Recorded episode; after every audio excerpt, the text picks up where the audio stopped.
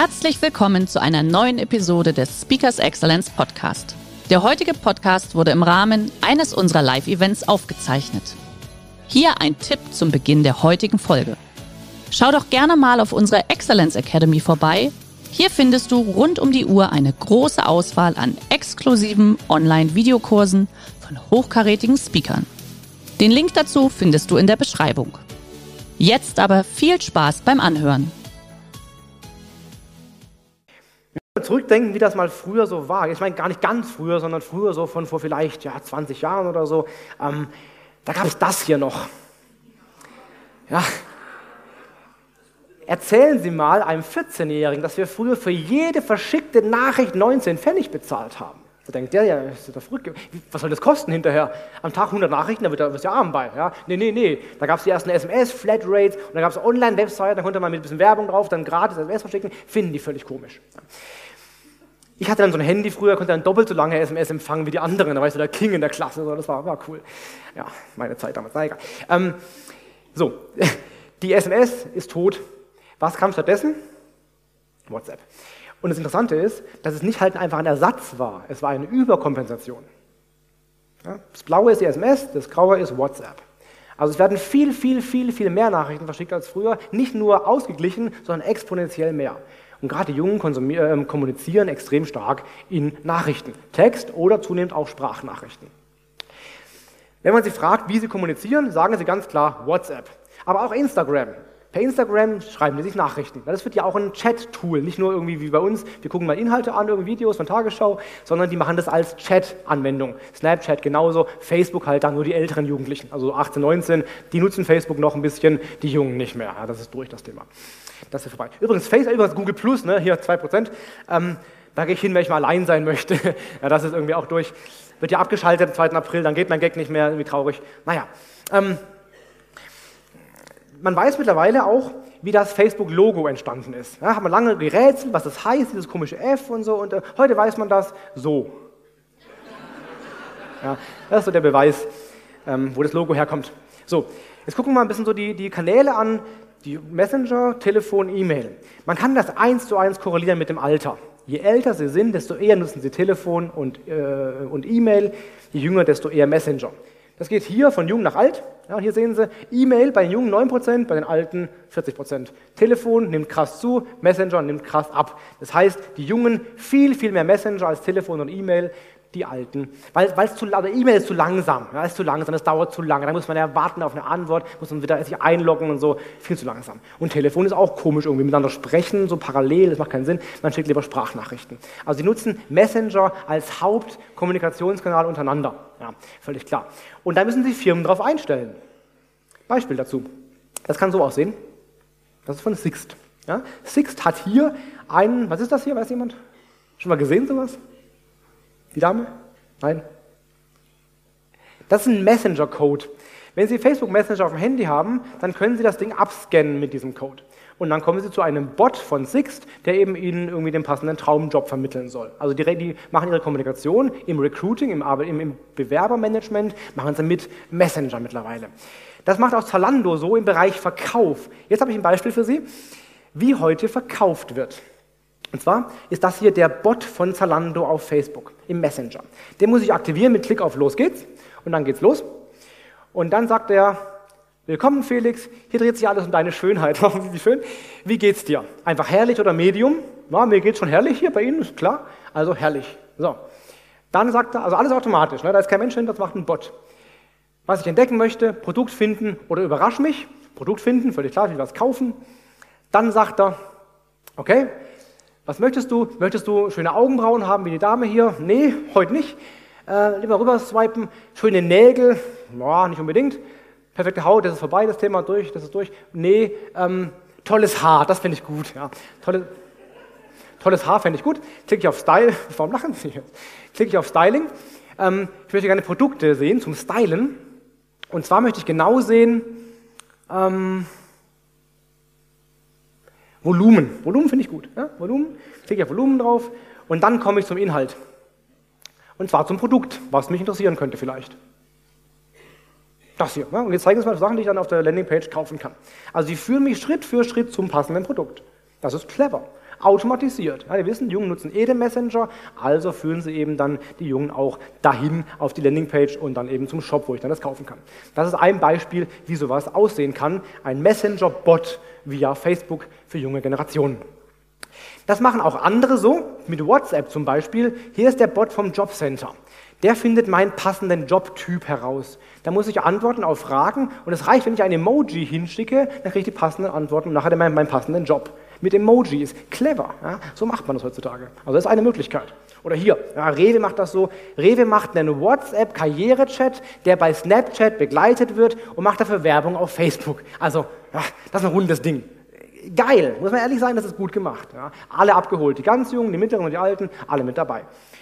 Wenn man das Thema mal zu Ende denkt, dann kommt man bei WeChat raus. So eine Zukunftsvision, wo das hingehen könnte. WeChat ist eine App, eigentlich nur China. Ja? Über eine Milliarde Nutzer, aber alles Chinesen. WeChat, damit machen die alles. Also wirklich, das ist nicht nur Messenger, damit machen die alles. Freunde äh, treffen, ähm, Nachrichten lesen, googeln, also suchen, Sachen irgendwie online bestellen, Theaterkarten, ähm, Arzttermin reservieren, alles, alles. Es gibt 800.000 Programme, die da drin funktionieren. Und die bezahlen damit. Ich war jetzt erst in China vor ein paar Wochen, habe das mal angeschaut. Die Chinesen bezahlen mit WeChat. Da müssen sie einfach ihr Handy hin, also erstmal sehen sie QR-Codes überall zum Abscannen für WeChat. Selbst im Kloster, das ist im Kloster gewesen, hier überall QR-Codes. Und dann müssen sie ihr Handy hinhalten an der Kasse und bezahlen damit. Dann scannt er das ab, dauert zwei Sekunden, haben sie bezahlt. Ja? Im Laden, ganz normal im Laden, macht jeder Laden, alle, alle Läden machen das. Aber nicht nur Läden. Der Foodtruck, hier ist der WeChat-Code, den muss ich abscannen, dann habe ich bezahlt.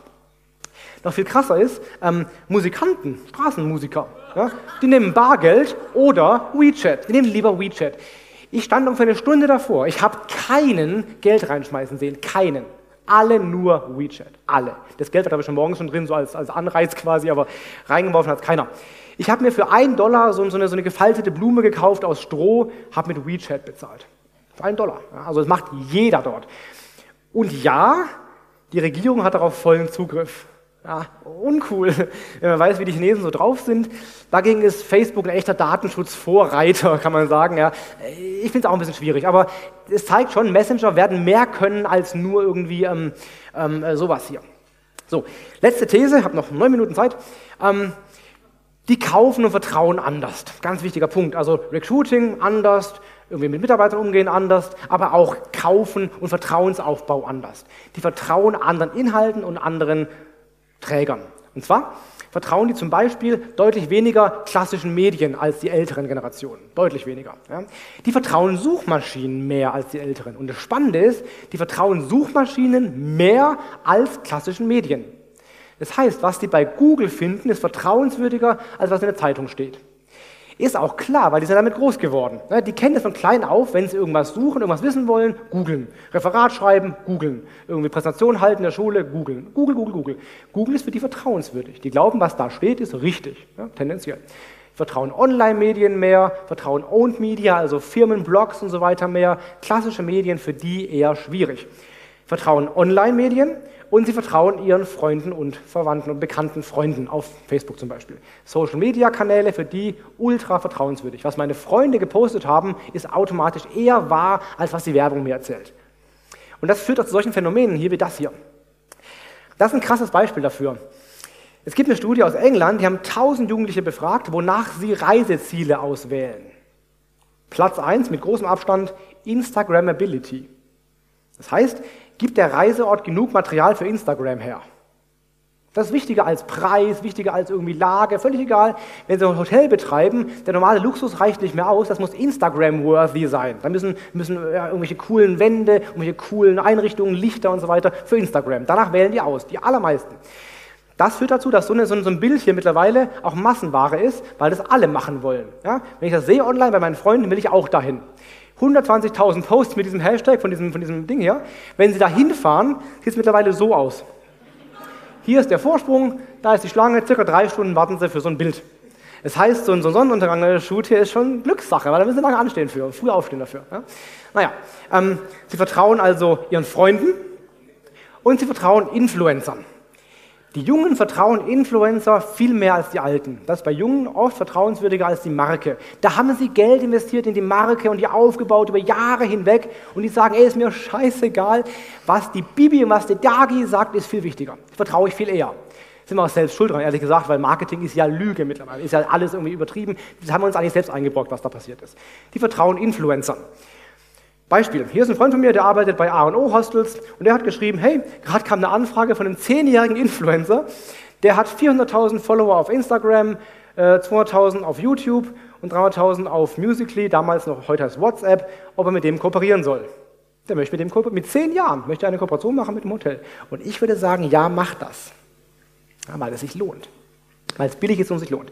Das kann man auch im Arbeitgeber-Marketing einsetzen. Ich will Ihnen ein Beispiel zeigen, was sehr radikal ist, sehr aggressiv. Es muss Ihnen nicht gefallen, aber ich finde es unheimlich mutig, was Sie gemacht haben, was Edeka gemacht hat. Edeka hat nämlich mit YouTubern kooperiert.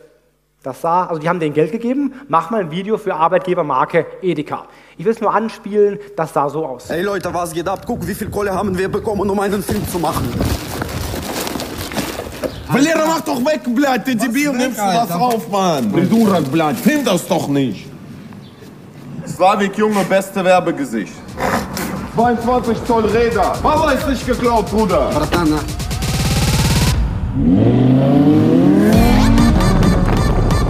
Frag mich, wie spät es ist. Wie spät? Halb zehn. Für jede Viertel eine Uhr.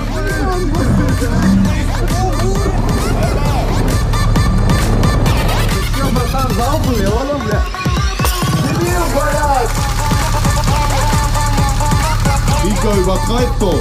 Was du betreibst, Alter, guck dich an, Alter, wie du aussiehst. Was für passendes Sakko hat, muss auch viele Taschen haben.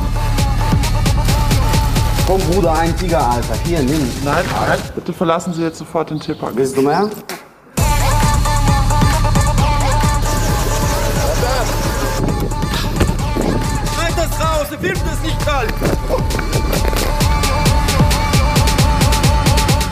Okay, ähm, also.